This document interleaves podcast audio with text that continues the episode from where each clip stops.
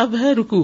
ٹھیک ہے رکوع قرآن مجید میں آتا ہے وَأَقِيمُوا الصَّلَاةَ وَآتُوا الزَّكَاةَ وَارْكَعُوا مَعَ الرَّاكِعِينَ، اور نماز قائم کرو اور زکات دو اور رکوع کرنے والوں کے ساتھ رکوع کرو. اس سے پتہ چلتا ہے کہ رکوع نماز کا ایک بہت اہم رکن ہے.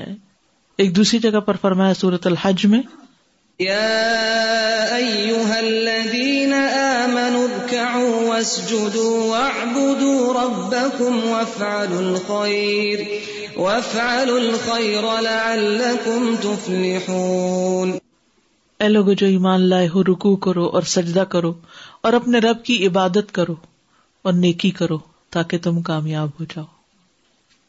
سورۃ آل عمران میں فرمایا يَا مَرْيَمُ اقْنُتِي لِرَبِّكِ وَاسْجُدِي وَارْكَعِي مَعَ الرَّاكِعِينَ. تو ان سب آیات میں آپ دیکھ رہے ہیں کہ الگ سے رکوع کا ذکر ہے. اے مریم اپنے رب کی فرما بردار بن جاؤ اور سجدہ کرو اور رکوع کرو رکوع کرنے والوں کے ساتھ. رکوع کا وجوب، سنن النسائی کی روایت ہے، رسول اللہ صلی اللہ علیہ وسلم نے فرمایا تم میں سے کسی کی نماز مکمل نہیں ہوتی جب تک وہ اچھی طرح وضو نہ کرے جس طرح سے اللہ عز و جل نے اسے حکم دیا ہے، پھر اللہ اکبر کہے اور اللہ عز و جل کی حمد اور اس کی بزرگی بیان کرے، ثنا پڑھے اور جو قرآن میں سے آسان ہو وہ پڑھے یعنی قرات جو اسے اللہ نے سکھایا جس کی اسے توفیق دی ہے، پھر اللہ اکبر کہہ کر رکوع کرے. رفع یدین نہیں کیا تو نماز ہو جائے گی، رکوع نہیں کیا تو نماز نہیں ہوگی. رکوع نماز کا تیسرا حصہ ہے. ابو ہریرہ رضی اللہ عنہ سے روایت ہے، کہتے ہیں کہ رسول اللہ صلی اللہ علیہ وسلم نے فرمایا نماز کی تین تہائیاں ہیں یعنی تین حصوں میں ہے نماز. ایک تہائی میں طہارت یعنی ون تھرڈ نماز طہارت ہے، طہارت نہیں تو کیا ہے نماز ہی نہیں. ایک تہائی میں رکوع اور ایک تہائی میں سجود.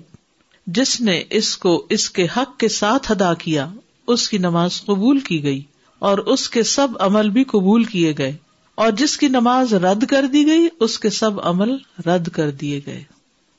اللہ اکبر، بڑا اہم جملہ ہے، پڑھیے. جس نے اس کو اس کے حق کے ساتھ ادا کیا اس کی نماز قبول کی گئی قبول کیے گئے اور جس کی نماز رد کر دی گئی اس کے سب عمل بھی رد کیے. اس کے باقی عمل اس کو فائدہ نہیں دیں گے اگر نمازیں نہیں پوری، اور نماز پوری کا مطلب کیا ہے؟ صحیح وضو اور صحیح رکوع اور صحیح سجود. اتنا اہم ہے یہ حصہ. نبی صلی اللہ علیہ وسلم کا صحابہ کو صحیح رکوع سکھانا. ابن عباس رضی اللہ عنہما سے مروی ہے، کہتے ہیں کہ ایک شخص نے نبی صلی اللہ علیہ وسلم سے نماز کا کوئی مسئلہ دریافت کیا تو رسول اللہ صلی اللہ علیہ وسلم نے اس سے فرمایا اپنے ہاتھوں اور اپنے پاؤں کی انگلیوں کا خلال کرو، یعنی اچھی طرح وضو کرنے کا حکم دیا، کچھ خشک نہ رہے. یعنی انہی میں سے ایک بات اسے یہ بھی کہی کہ تم جب رکوع کرو تو اپنی ہتھیلیوں کو اپنے گھٹنوں پر رکھو یہاں تک کہ تم اطمینان سے رکوع کر لو. ہتھیلیاں کہاں ہوں گی؟ گھٹنوں پر، اور اطمینان سے یعنی ہل جل کے ساتھ نہیں، سکون سے، ٹھہراؤ سے رکوع کرنا ہے. رکوع سے ایک گناہ معاف ہونا اور ایک درجہ بلند ہونا. مخارق کہتے ہیں ایک مرتبہ ہم لوگ حج کے ارادے سے نکلے، جب ہم مقام ربضہ میں پہنچے تو میں نے اپنے ساتھیوں سے کہا کہ تم آگے چلو اور میں خود پیچھے رہ گیا. پھر میں ابو ذر رضی اللہ عنہ کی خدمت میں حاضر ہوا، وہ اس وقت نماز پڑھ رہے تھے. میں نے ان کو طویل قیام اور کثرت سے رکوع و سجود کرتے ہوئے دیکھا. میں نے ان سے اس چیز کا تذکرہ کیا تو انہوں نے فرمایا کہ میں نے اس کو احسن انداز میں ادا کرنے میں کوئی کمی نہیں کی. میں نے رسول اللہ صلی اللہ علیہ وسلم کو یہ فرماتے ہوئے سنا ہے جو شخص ایک رکوع یا ایک سجدہ کرتا ہے اس کا ایک درجہ بلند ہوتا ہے. سبحان اللہ، اس کا ایک گناہ معاف کر دیا جاتا ہے. قیامت کے دن انسان جس بھی درجے میں ہوگا وہاں تمنا کرے گا کاش ایک دفعہ واپس جاؤں اور رکوع کر کے آؤں اور سجدے کر کے آؤں تاکہ اگلے درجوں میں جا سکوں. اور آج ہم پر نماز بھاری ہوتی ہے، اور اس کے مقابلے میں ہوتی کیا چیزیں ہیں؟ سوشلائزنگ، لوگوں سے بات چیت، کچھ کھانا پینا، اس کا کام، وہ کام، دنیا دنیا، اور نماز ہم چھوٹی کر دیتے ہیں، فرض پڑھنا ہی کافی سمجھتے ہیں. رکوع نہ کرنے والے کے لیے وعید. وَإِذَا قِيلَ لَهُمْ ارْكَعُوا لَا يَرْكَعُونَ وَيْلٌ يَوْمَئِذٍ لِلْمُكَذِّبِينَ فَبِأَيِّ حَدِيثٍ بَعْدَهُ يُؤْمِنُونَ۔ اور جب ان سے کہا جاتا ہے کہ رکوع کرو تو رکوع نہیں کرتے، اس دن جھٹلانے والوں کے لیے بڑی ہلاکت ہے۔ کس چیز کو جھٹلانا؟ رکوع، نماز۔ پھر اس کے بعد وہ کس بات پہ ایمان لائیں گے؟ کیونکہ نماز کو ایمان بھی کہا گیا نا، یعنی اگر یہ نہیں مانتے عبادت کا طریقہ تو پھر اور کون سا طریقہ ان کے پاس؟ رکوع کا طریقہ کرنا کیسے ہے؟ This is very important. رفع الیدین کرتے ہوئے رکوع میں جانا۔ رسول اللہ صلی اللہ علیہ وسلم جب نماز کے لیے کھڑے ہوتے تو بالکل سیدھے کھڑے ہو جاتے اور اپنے دونوں ہاتھ اٹھاتے، یہاں تک کہ انہیں اپنے دونوں کندھوں کے برابر لے جاتے۔ پھر جب آپ رکوع کا ارادہ کرتے تو اپنے دونوں ہاتھ اٹھاتے، یہاں تک کہ انہیں اپنے دونوں کندھوں کے برابر لے جاتے، پھر اللہ اکبر کہتے اور رکوع کرتے۔ ہتھیلیوں کو گھٹنوں پر رکھنا، یعنی اللہ اکبر کہتے ہوئے نیچے جانا، ٹھیک ہے؟ یعنی کھڑے ہیں آپ، تلاوت ختم ہوئی، اللہ اکبر بولتے ہوئے ساتھ نیچے چلے جائیں۔ پھر ہتھیلیوں کو گھٹنوں پر رکھنا۔ آپ صلی اللہ علیہ وسلم اپنی دونوں ہتھیلیاں اپنے گھٹنوں پر رکھتے تھے اور صحابہ کو اسی کا حکم دیتے تھے۔ آپ صلی اللہ علیہ وسلم نے فرمایا، جب رکوع کرو تو اپنی ہتھیلیاں اپنے گھٹنوں پر رکھو، نہ اس سے اوپر اور نہ اس سے نیچے، ٹھیک ہے نا؟ یہ حدیث یہاں تک ختم، گھٹنوں پر رکھو تک ختم ہے، باقی میری وضاحت۔ ہاتھوں کو گھٹنوں پر رکھنے کا حکم محمد ابن عمرو بن عطا سے روایت ہے کہ وہ نبی صلی اللہ علیہ وسلم کے چند ساتھیوں کے ساتھ بیٹھے ہوئے تھے، اس دوران ہم نے نبی صلی اللہ علیہ وسلم کی نماز کا ذکر کیا تو ابو حمید ساعدی رضی اللہ عنہ نے فرمایا، مجھے رسول اللہ صلی اللہ علیہ وسلم کی نماز تم سب سے زیادہ یاد ہے۔ میں نے آپ کو دیکھا کہ آپ نے تکبیر کہی تو آپ اپنے دونوں ہاتھ کندھوں کے برابر لے گئے، اور جب آپ نے رکوع کیا تو دونوں ہاتھ اپنے گھٹنوں پہ جما لیے، پھر اپنی کمر کو جھکا لیا۔ مصعب بن سعد سے روایت ہے، وہ کہتے ہیں، میں نے ایک دفعہ اپنے والد سعد بن ابی وقاص کے پہلو میں نماز پڑھی تو میں نے اپنی دونوں ہتھیلیوں کو ملا کر دونوں ہتھیلیوں کو یوں ملا کر اپنے دونوں رانوں کے درمیان میں رکھ لیا، دو ٹانگوں کے بیچ میں۔ مجھے میرے والد نے اس فعل سے منع فرمایا اور کہا، ہم پہلے ایسے کیا کرتے تھے، پھر ہمیں ایسا کرنے سے روک دیا گیا اور ہمیں حکم دیا گیا کہ دوران رکوع اپنے ہاتھ گھٹنوں کے اوپر رکھا کریں، گھٹنوں کو مضبوطی سے پکڑنا اور بازو تان کر رکھنا، یعنی بازو اچھی طرح کھینچ کے رکھنا۔ عباس بن سہل نے کہا کہ ابو حمید، ابو اسید اور سہل بن سعد اور محمد بن مسلمہ رضی اللہ عنہم جمع تھے تو انہوں نے رسول اللہ صلی اللہ علیہ وسلم کی نماز کا ذکر کیا تو ابو حمید نے کہا، میں رسول اللہ صلی اللہ علیہ وسلم کی نماز کے بارے میں تم سب سے زیادہ جانتا ہوں، اور اس حدیث میں سے کچھ حصہ بیان کیا۔ کہا، پھر آپ صلی اللہ علیہ وسلم نے رکوع کیا اور اپنے ہاتھوں کو اپنے گھٹنوں پر رکھا، گویا انہیں پکڑے ہوئے ہوں، یعنی ایسا نہیں کہ ہاتھ اکڑا کے بس ٹچ کرنا ہے، بلکہ گھٹنوں کو پکڑ لینا ہے، اور اپنے ہاتھوں کو تانت بنایا، یعنی تانت بنایا کا مطلب ہاتھ سے مراد یہ حصہ ہے، یعنی ایسے کھینچ کے رکھا، اور اپنے ہاتھوں کو اپنے پہلوؤں سے دور رکھا، یعنی ساتھ چپکا کے نہیں کرنا بلکہ کھلا رکھنا ہے۔ انگلیوں میں فاصلہ رکھنا پکڑتے ہوئے۔ آپ صلی اللہ علیہ وسلم جب رکوع کرتے تو اپنی ہتھیلیوں سے اپنے گھٹنوں کو پکڑ لیتے اور اپنی انگلیوں کو کھول لیتے۔ ہاتھوں کو پہلوؤں سے جدا رکھنا، یعنی بازوؤں کو پہلوؤں سے الگ رکھنا، کھلا رکھنا، اور اپنے ہاتھوں کو تانت بنایا جو کہ کمان پر ہوتا ہے، اور اپنے ہاتھوں کو اپنے پہلوؤں سے دور رکھا۔ رسول اللہ صلی اللہ علیہ وسلم نے رکوع کیا تو اپنے دونوں ہاتھ اپنے دونوں گھٹنوں پر رکھے، گویا آپ انہیں پکڑے ہوئے ہیں، اور آپ نے دونوں ہاتھوں کو کمان کی تانت کی طرح تانا اور اپنے دونوں پہلوؤں سے جدا رکھا۔ ابو عیسیٰ ترمذی کہتے ہیں، اسی کو اہل علم نے اختیار کیا کہ آدمی رکوع اور سجدے میں اپنے دونوں ہاتھوں کو اپنے دونوں پہلوؤں سے جدا رکھے، سر نہ زیادہ جھکانا، نہ بلند رکھنا، نہ اوپر گردن اٹھانا اور نہ نیچے لٹکا دینا۔ پھر آپ صلی اللہ علیہ وسلم رکوع کرتے اور اپنی ہتھیلیاں اپنے گھٹنوں پر مضبوطی سے رکھتے۔ رکوع کے دوران نہ اپنا سر بہت زیادہ جھکا دیتے اور نہ بلند رکھتے، بلکہ اعتدال سے رکوع کرتے، پھر سمع اللہ لمن حمدہ کہتے۔ سر کو درمیان میں رکھنا، اور جب آپ رکوع کرتے تو اپنا سر نہ پشت سے اونچا کرتے اور نہ اسے نیچے کرتے، بلکہ اس کے درمیان میں رکھتے. رخسار ادھر ادھر نہ موڑنا، رخسار ادھر ادھر نہ موڑنا، یعنی جب آپ رکوع کر رہے ہیں تو یوں سر کو ٹیڑھا نہیں کریں، نہ یوں کریں بلکہ اسٹریٹ رکھیں. آپ صلی اللہ علیہ وسلم جب رکوع کرتے تو اپنی ہتھیلیوں سے اپنے گھٹنوں کو پکڑ لیتے، اپنی انگلیوں کو کھول لیتے، اپنی کمر کو جھکا لیتے، اپنا سر نہ تو اٹھایا ہوتا اور نہ اپنے رخسار کو ادھر ادھر موڑا ہوتا بلکہ سیدھا قبلہ رخ ہوتا. کمر بچھا کر برابر کرنا، جب رکوع کرو تو اپنی کمر بچھا لو اور اپنے رکوع کے لیے اسے خوب ٹھہرا لو. کمر اس طرح سیدھی رکھنا کہ پانی بھی ٹھہرا رہے. وابسہ کہتے ہیں کہ میں نے رسول اللہ صلی اللہ علیہ وسلم کو نماز پڑھتے دیکھا، آپ جب رکوع کرتے تو کمر اس قدر برابر کرتے کہ اگر کمر پر پانی ڈالا جائے تو ٹھہر جائے. اگر آپ اس طرح صحیح رکوع کرتے رہے تو کمر کی تکلیف بھی ٹھیک ہو جائے گی، کیونکہ مہرے اپنی جگہ پہ آ جاتے ہیں نا. کمان کی تات بازو میں آئی نا، بازو آئے، بازو ایسے نہیں نہ کرنے، جتنے لمبے ہو سکتے ہیں کریں. اس میں آپ دیکھیے کہ جب آپ سر بھی صحیح رکھتے ہیں نا تو سر کی بھی ایکسرسائز ہو جاتی ہے. ہم یوں کر کر کے نا مہرے دبنے لگتے ہیں، تو جب اسٹریٹ کرتے ہیں، اس کو سیدھا رکھتے ہیں تو کمر بھی ساری، اور پھر پورا پوزیشن ایسی ہوتی ہے کہ ساری ریڑھ کی ہڈی اور گھٹنے ہر چیز اپنی جگہ آ جاتی. بہت سی ہماری خرابیاں ہڈیوں میں نمازیں ٹھیک نہ پڑھنے کی وجہ سے بھی ہوتی ہیں. گروپس میں سب ڈیمو کرے تاکہ سب کا ٹھیک کر کے بتایا جائے، کیونکہ کچھ لوگ سر زیادہ اٹھا لیتے، کچھ لوگ زیادہ گرا بھی دیتے ہیں. یہ بھی آپ نوٹ کریں گے کہ کچھ لوگ گردن گرا دیتے ہیں. گردن اور کمر کے سیدھ میں ہونی چاہیے، یعنی آپ یوں دیکھیں کہ جیسے آپ سیدھے کھڑے ہیں تو اس طرح ہو سب کچھ، ٹھیک ہے نا، یعنی سب چیز برابر کی آ رہی ہو، ٹرائنگل سا بن جاتا ہے. رکوع میں اطمینان کا وجوب، نبی صلی اللہ علیہ وسلم کا قیام کے مثل رکوع کرنا. ہاں، ہم تین دفعہ صرف سبحان ربی العظیم جلدی جلدی پڑھ کے اٹھ جاتے ہیں. آپ اتنا لمبا بعض اوقات رکوع کرتے جتنا لمبا آپ کا قیام ہوتا. حذیفہ رضی اللہ عنہ سے مروی ہے کہ آپ صلی اللہ علیہ وسلم نے رکوع کیا اور سبحان ربی العظیم پڑھتے رہے پڑھتے رہے آپ کا رکوع آپ کے قیام کے برابر ہوتا تھا. نبی صلی اللہ علیہ وسلم کا اطمینان سے رکوع کرنے کا حکم دینا.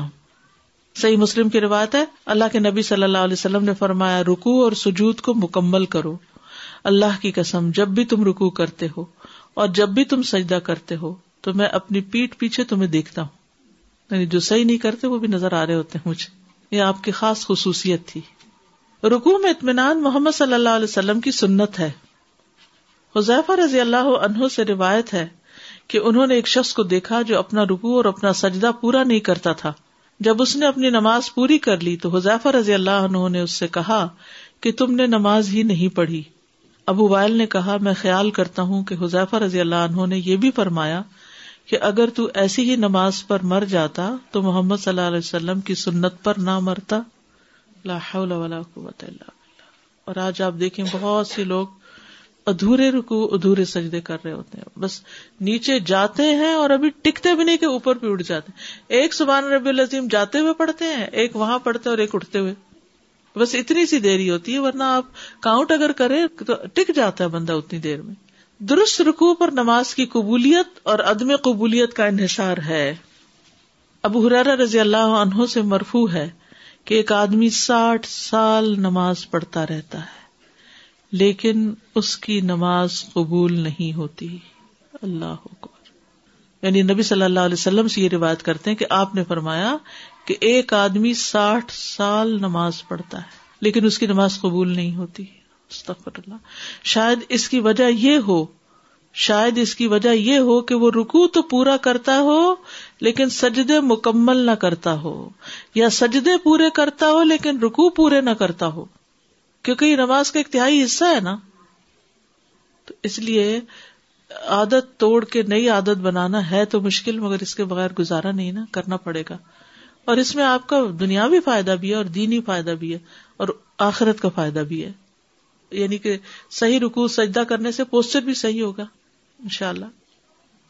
ابو مسعود بدری رضی اللہ عنہ کہتے ہیں کہ رسول اللہ صلی اللہ علیہ وسلم نے فرمایا، وہ نماز کافی نہ ہوگی وہ نماز کافی نہ ہوگی جس میں آدمی اپنی پشت کو رکوع اور سجود میں سیدھا نہ رکھے.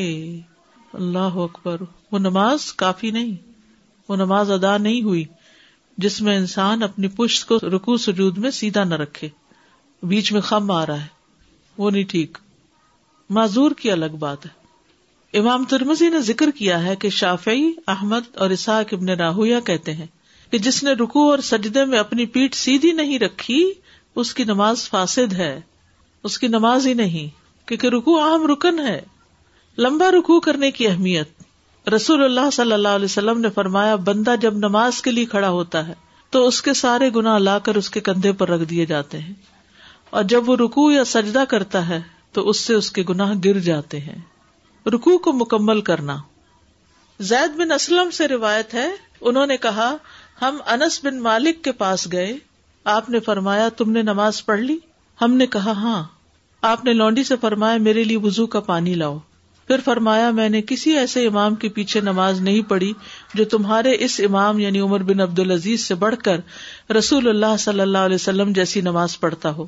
زید نے کہا عمر بن عبد العزیز رکوع اور سجدہ مکمل کرتے تھے اور قیام اور قعود ہلکا کرتے تھے، رکوع اور سجدہ مکمل کرتے اور قیام اور قعود ہلکا کرتے، یعنی قیام بہت لمبا اور رکوع پھر بہت چھوٹا نہیں ہوتا تھا بلکہ بیلنس رکھتے تھے، اور قعود یعنی اتحیات، ہر عضو اپنی جگہ پر آنے تک رکنا، ہر جوڑ اپنے جوڑ میں آ کے ٹک جائے۔ بس جب تم رکوع کرو تو اپنی ہتھیلیوں کو اپنے گھٹنوں پر رکھو، پھر اپنی انگلیوں کو کھولو، اتنا رکو کہ ہر عضو اپنی جگہ پہ آ جائے، یعنی ٹک جاؤ تم۔ جوڑوں کا رکوع کی جگہ پر مطمئن ہو جانا۔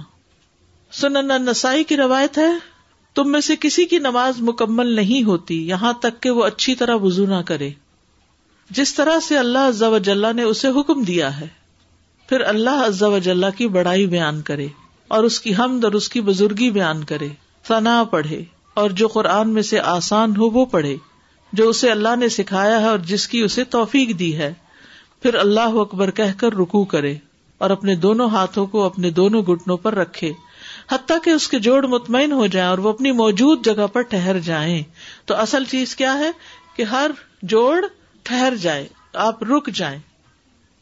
سنن نبی داؤد کی روایت ہے پھر رکوع کرے حتیٰ کہ اس کے جوڑ اطمینان سے ٹک جائیں، پھر جلدی جلدی رکوع نہ کرنا۔ اس کے بارے میں حدیث میں آتا ہے، صحیح ابن خزیمہ کی روایت ہے ابو عبداللہ اشعری سے کہ رسول اللہ صلی اللہ علیہ وسلم نے اپنے صحابہ کو نماز پڑھائی، پھر ان کے ایک گروہ میں بیٹھ گئے، ایک آدمی آیا، وہ کھڑا ہوا اور کھڑا ہو کر نماز پڑھنے لگا، تو وہ رکوع کرتا تھا اور اپنے سجدوں میں ٹھونگے مارتا تھا، بس یعنی ہاتھ رکھا ایک دفعہ کیا اور پھر ہلکا سا ہاتھ پیچھے کیا اور پوری طرح گھٹنوں پہ رکھا ہی نہیں، دوبارہ نیچے مار دیا۔ تو نبی صلی اللہ علیہ وسلم نے فرمایا کیا تم لوگ اس کو دیکھ رہے ہو جو ایسی نماز پڑھ رہا ہے؟ جو شخص اس حالت میں مر گیا وہ اس حالت میں مرے گا کہ محمد کی ملت پر نہ ہوگا صلی اللہ علیہ وسلم، یعنی ایسی نماز قبول ہی نہیں۔ یہ شخص اس طرح اپنی نماز میں ٹھونگے مار رہا ہے جیسے کوا خون میں ٹھونگے مارتا ہے، تو وہ شخص جو رکوع کرتا ہے اور اپنے سجدے میں ٹھونگے مارتا ہے اس کی مثال ایسے بھوکے شخص کی ہے جو ایک یا دو کھجوریں کھائے تو یہ اس کے کیا کام آئیں گی۔ بس اچھی طرح وضو کیا کرو، ایڑیوں کے لیے آگ کا عذاب ہے، رکوع اور سجدے کو مکمل کیا کرو۔ پھر صحیح ترغیب و ترہیب کی روایت ہے کہ مرغے کی طرح ٹھونگے مارنے سے بچا جائے۔ ابو ہریرہ کہتے ہیں میرے خلیل نے مجھے تین باتوں کی وصیت فرمائی اور تین باتوں سے منع کیا۔ جن تین باتوں سے منع فرمایا وہ یہ ہیں، نماز میں مرغے کی طرح ٹھونگے نہ ماروں اور کتے کے بیٹھنے کی طرح نہ بیٹھوں ہاتھ پھیلا کے، اور لومڑی کی طرح ادھر ادھر نہ دیکھوں۔ رکوع پورا نہ کرنے والے کی نماز ہی نہیں ہے، یعنی اگر کوئی کھڑا ہوا اور اس نے بس ایسے ہی جھٹکا مار کے کھڑا ہو کے پھر نیچے چلا گیا تو نماز ہی نہیں ہے۔ علی بن شیبان سے مروی ہے، انہوں نے بیان کیا کہ ایک مرتبہ وہ کسی وفد کے ساتھ رسول اللہ صلی اللہ علیہ وسلم کی خدمت میں حاضر ہوئے، کہتے ہیں کہ ہم نے نبی صلی اللہ علیہ وسلم کے پیچھے نماز پڑھی، آپ نے کنکھیوں سے دیکھا کہ ایک آدمی نے رکوع اور سجود میں اپنی کمر کو سیدھا نہیں کیا تھا، یعنی سائڈ سے آپ کو نظر آ گیا۔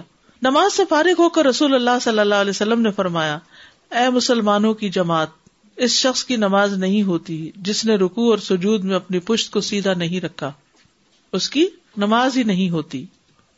رکوع پورا نہ کرنے والا نماز کا چور ہے۔ رسول اللہ صلی اللہ علیہ وسلم نے فرمایا لوگوں میں سے سب سے بدترین چور وہ ہے جو اپنی نماز میں چوری کرتا ہے۔ لوگوں نے پوچھا یا رسول اللہ صلی اللہ علیہ وسلم، انسان اپنی نماز میں کس طرح چوری کر سکتا ہے؟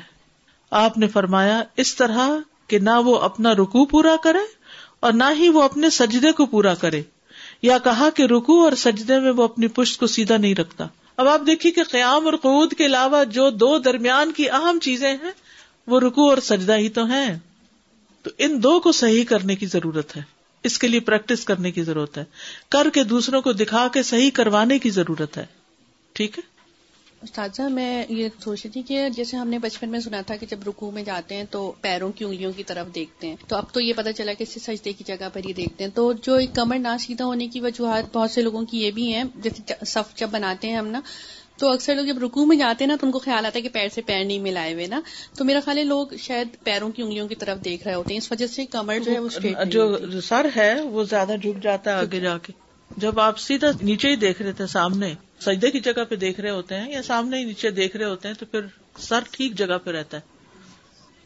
جیسے ابھی ہم نے پڑھا کہ رکوع اگر مکمل نہیں تو نماز نہیں ہوتی، تو میں جماعت کے ریفرنس سے پوچھ رہی ہوں کیونکہ پیچھے میرے ہسبینڈ سے بات ہو رہی تھی، تو جیسے نماز نبی صلی اللہ علیہ وسلم میں ہم نے پڑھا کہ سورہ فاتحہ اگر آپ کو نہیں ملی تو رکعت نہیں آپ کو ملی، تو انہوں نے امام صاحب سے پوچھا ہمارے لوکل مسجد کے، تو انہوں نے یہ کہا کہ اگر رکوع نہیں ملا آپ کو تو آپ کی رکعت رہ گئی ہے آپ کی، تو اس میں مجھے سمجھ نہیں آ رہی۔ ان کو لیکچر سنا تھا آپ نے، وہ سن لیجیے، اس میں جواب موجود ہے کہ سورت الفاتحہ پڑھنا جو ہے وہ حدیث ہے کہ جس نے سورت فاتحہ نہیں پڑھی تو اس کی نماز کیا ہے، فہی خداج، ناقص۔ السلام علیکم، آپ نے کہا کہ روکے کیونکہ بغیر نماز نہیں ہوتی، لیکن اگر کبھی دوسری رکعت میں ایسا ڈاؤٹ ہو جائے کہ پہلی رکعت میں رکوع کیا یا نہیں کیا، تو پھر اس طریقے سے نماز ایک رکعت اور پڑھ لے، ایک رکعت ایکسٹرا پڑھ لے اور سجدہ سہو کر لے، کیونکہ بھول ہو گئی، شک پڑ گیا۔ استاذہ بچے جب چھوٹے ہوتے ہیں بہت سپیڈ سے نماز پڑھتے ہیں، وہ یہ بھی کہتے ہیں کہ اماں نہ دیکھے ہمیں، تو ایک حل جو اس میں نظر آ رہا ہے کہ انشاءاللہ ان کو ڈائریکٹلی یہ حدیث ہی پڑھائی جائے۔ جی بالکل، سادہ بچوں ہی کی نماز کے حوالے سے ایک مرتبہ ایک کلاس میں ہم نے بچوں کو پریکٹس کروائی تھی کہ اپنی بیک کو کیسے اسٹریٹ رکھیں، تو یہ واٹر باٹل جو ہے وہ رکھنے کا بہت فائدہ ہوا تھا ان کی بیک پہ، ہم نے پانی کا ذکر آتا ہے نا؟ جی بالکل، تو سب اپنے گھر جا کے رکوع کر کے اپنے کسی کو کہہ کے رکھو اس گلاس پانی کا۔ استاذہ میں اس وقت سے یہ سوچ رہی تھی کہ یہ سب جو جتنے بھی ہم گاڑی یہاں چلاتے ہیں تو یہاں پر ہوتا ہے کہ سٹاپ سائن پہ آپ نے پورے اطمینان کے ساتھ رکنا ہے، اور رسول اللہ صلی اللہ علیہ وسلم ہمیں بار بار فرما رہے ہیں، ٹریفک ہے یا نہیں ہے آپ کو رکنا ہی رکنا ہے، رسول اللہ صلی اللہ علیہ وسلم ہمیں بار بار فرما رہے ہیں رکنا ہے رکنا ہے، تو ہم کہتے چل جان دے۔ رکوع کی دعائیں، رکوع میں اللہ کے لیے تعظیمی کلمات ادا کرنا۔ رسول اللہ صلی اللہ علیہ وسلم نے فرمایا مجھے رکوع یا سجدہ کرتے ہوئے قرآن کی قرات سے منع کیا گیا ہے، یہ اہم بات یاد رکھنے کی ہے، یعنی رکوع میں آپ نے کوئی سورت نہیں پڑھنی، سجدے میں سورت نہیں پڑھنی، تو رکوع میں تو اپنے رب عز و جل کی عظمت بیان کرو اور سجود میں دعا مانگنے میں خوب زور صرف کرو کہ تمہارے لیے قبول کی جائے گی۔ سبحان ربی العظیم پڑھنا۔ حذیفہ رضی اللہ عنہ سے مروی ہے، کہتے ہیں کہ ایک مرتبہ میں نے رسول اللہ صلی اللہ علیہ وسلم کے ساتھ نماز پڑھی، آپ اپنے رکوع میں سبحان ربی العظیم کہتے رہے۔ رب کی تقدیس بیان کرنا۔ عائشہ رضی اللہ عنہا سے روایت ہے، انہوں نے خبر دی کہ رسول اللہ صلی اللہ علیہ وسلم اپنے رکوع اور اپنے سجود میں سبوح قدوس رب الملائکۃ والروح پڑھا کرتے تھے۔ کیا ہے یہ؟ سبوح قدوس رب الملائکۃ والروح، یہ رکوع میں پڑھتے تھے آپ۔ رب کی وحدانیت کا اقرار کرنا۔ ابن جریج سے روایت ہے، کہتے ہیں کہ میں نے عطا سے کہا کہ آپ رکوع میں کیا کہتے ہیں؟ انہوں نے کہا سبحانک و بحمدک لا الہ الا انت۔ مجھے ابن ابی ملیکہ نے عائشہ رضی اللہ عنہا سے روایت بیان کی ہے، وہ فرماتی ہیں میں نے ایک رات نبی صلی اللہ علیہ وسلم کو اپنے پاس نہ پایا تو میں نے گمان کیا کہ آپ اپنی دوسری عورتوں کے پاس چلے گئے ہیں، تو میں نے ڈھونڈنا شروع کیا، واپس آئی تو آپ کو رکوع کرتے ہوئے یا سجدہ کرتے ہوئے پایا، آپ وضو کرنے گئے ہوں گے اور آپ فرما رہے تھے سبحانک و بحمدک لا الہ الا انت، تو میں نے کہا میرے ماں باپ آپ پر فدا ہوں، میں کس گمان اور خیال میں تھی اور آپ کس کام میں مصروف ہیں۔ اللہ کی تسبیح و تعریف بیان کرنا اور اس سے بخشش مانگنا۔ حضرت عائشہ سے روایت ہے، کہتی ہیں کہ جب سے نبی صلی اللہ علیہ وسلم پر اذا جاء نصر اللہ والفتح نازل ہوئی. میں نے آپ کو کسی نماز میں نہیں دیکھا کہ آپ نے یہ دعا نہ پڑھی ہو، سبحانک ربی وبحمدک اللہم اغفر لی، سبحانک ربی وبحمدک اللہم اغفر لی، پاک ہے تو اے میرے رب اور ساتھ تیری تعریف کے، اے اللہ مجھے بخش دے. حضرت عائشہ سے مروی ہے کہتی ہیں کہ نبی صلی اللہ علیہ وسلم اپنے رکوع اور اپنے سجدے میں کہتے تھے، سبحانک اللہم ربنا وبحمدک اللہم اغفر لی. حضرت عائشہ سے روایت ہے کہتی ہیں کہ رسول اللہ صلی اللہ علیہ وسلم وفات سے پہلے یہ کلمات کثرت سے فرمایا کرتے تھے، سبحانک وبحمدک استغفرک واتوب الیک. فرماتی ہیں میں نے عرض کیا یا رسول اللہ یہ کلمات کیا ہیں، میں دیکھتی ہوں کہ آپ نے ان کو کہنا شروع کر دیا ہے. تو آپ نے فرمایا میرے لیے میری امت میں ایک علامت مقرر کی گئی ہے، جب میں اس کو دیکھ لوں تو یہ کہوں، اور وہ ہے اذا جاء نصر اللہ والفتح، آخر تک. آخر تک میں کیا ہے، فسبح بحمد ربک واستغفرہ. تو اس لیے میں نے سبحانک وبحمدک استغفرک واتوب الیک پڑھنا شروع کیا ہے. پھر اگلی حدیث سے حضرت عائشہ کہتی ہیں کہ رسول اللہ صلی اللہ علیہ وسلم کثرت کے ساتھ کہتے تھے، سبحان اللہ وبحمدہ استغفر اللہ واتوب الیہ. فرماتی ہیں میں نے عرض کیا یا رسول اللہ میں آپ کو دیکھتی ہوں کہ آپ کثرت کے ساتھ سبحان اللہ وبحمدہ استغفر اللہ واتوب الیہ پڑھتے ہیں. تو آپ نے فرمایا میرے رب نے مجھے خبر دی ہے کہ ان قریب میں اپنی امت میں ایک علامت دیکھوں گا، جب میں اس نشانی کو دیکھوں تو میں سبحان اللہ وبحمدہ استغفر اللہ واتوب الیہ کی کثرت کر دوں. تحقیق میں نے اس علامت کو دیکھ لیا ہے، اذا جاء نصر اللہ والفتح، یعنی مکہ کا فتح ہونا، ورأیت الناس یدخلون فی دین اللہ افواجا، وفود کا آنا آپ کے پاس اور کثرت سے لوگوں کا مسلمان ہونا. تو پھر کرنے کا کام کیا ہے، فسبح بحمد ربک واستغفرہ انہ کان توابا. اللہ کی کبریائی کا اظہار کرنا. عوف بن مالک اشجعی روایت کرتے ہیں، کہتے ہیں کہ میں نے ایک رات رسول اللہ صلی اللہ علیہ وسلم کے ساتھ قیام کیا. آپ صلی اللہ علیہ وسلم نے قیام کیا تو سورۃ البقرہ کی تلاوت فرمائی. آپ صلی اللہ علیہ وسلم جس رحمت کی آیت سے گزرتے وہاں ٹھہرتے اور سوال کرتے، اور جس عذاب کی آیت سے گزرتے وہاں ٹھہرتے اور پناہ مانگتے.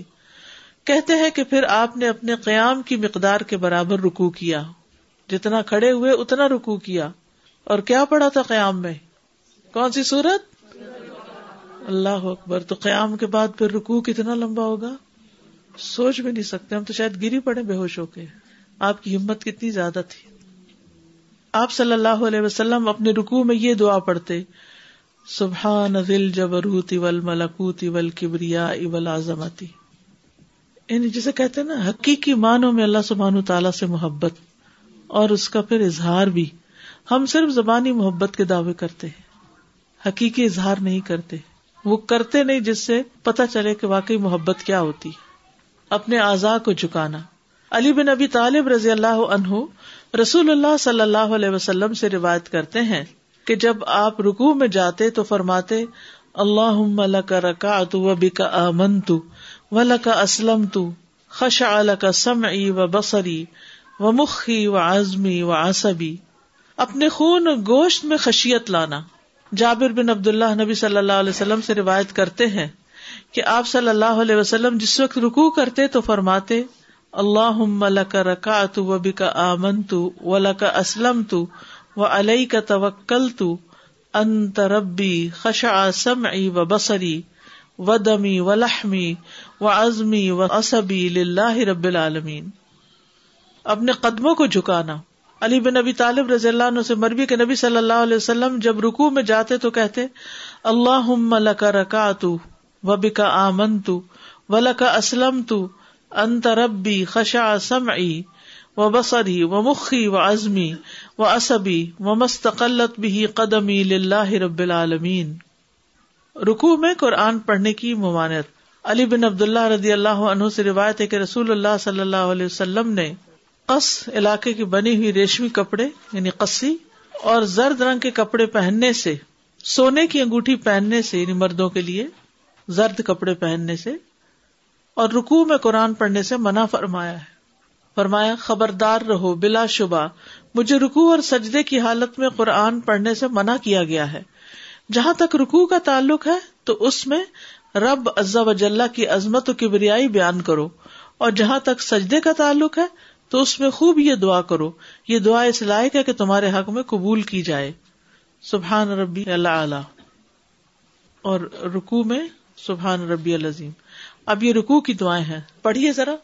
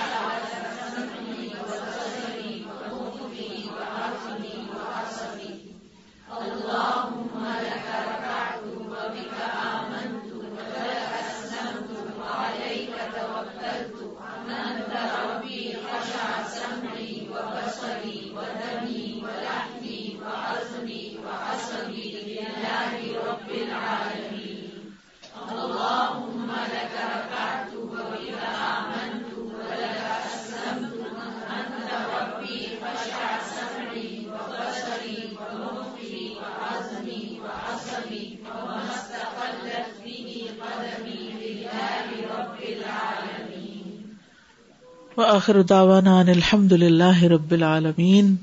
ان دعاؤں میں سے اگر ساری یاد نہ بھی کر سکیں تو کچھ دعائیں ضرور یاد کر لیں۔ جزاکم اللہ خیراً۔ سبحانک اللہم وبحمدک، اشہد ان لا الہ الا انت، استغفرک واتوب الیک۔ السلام علیکم ورحمۃ اللہ وبرکاتہ۔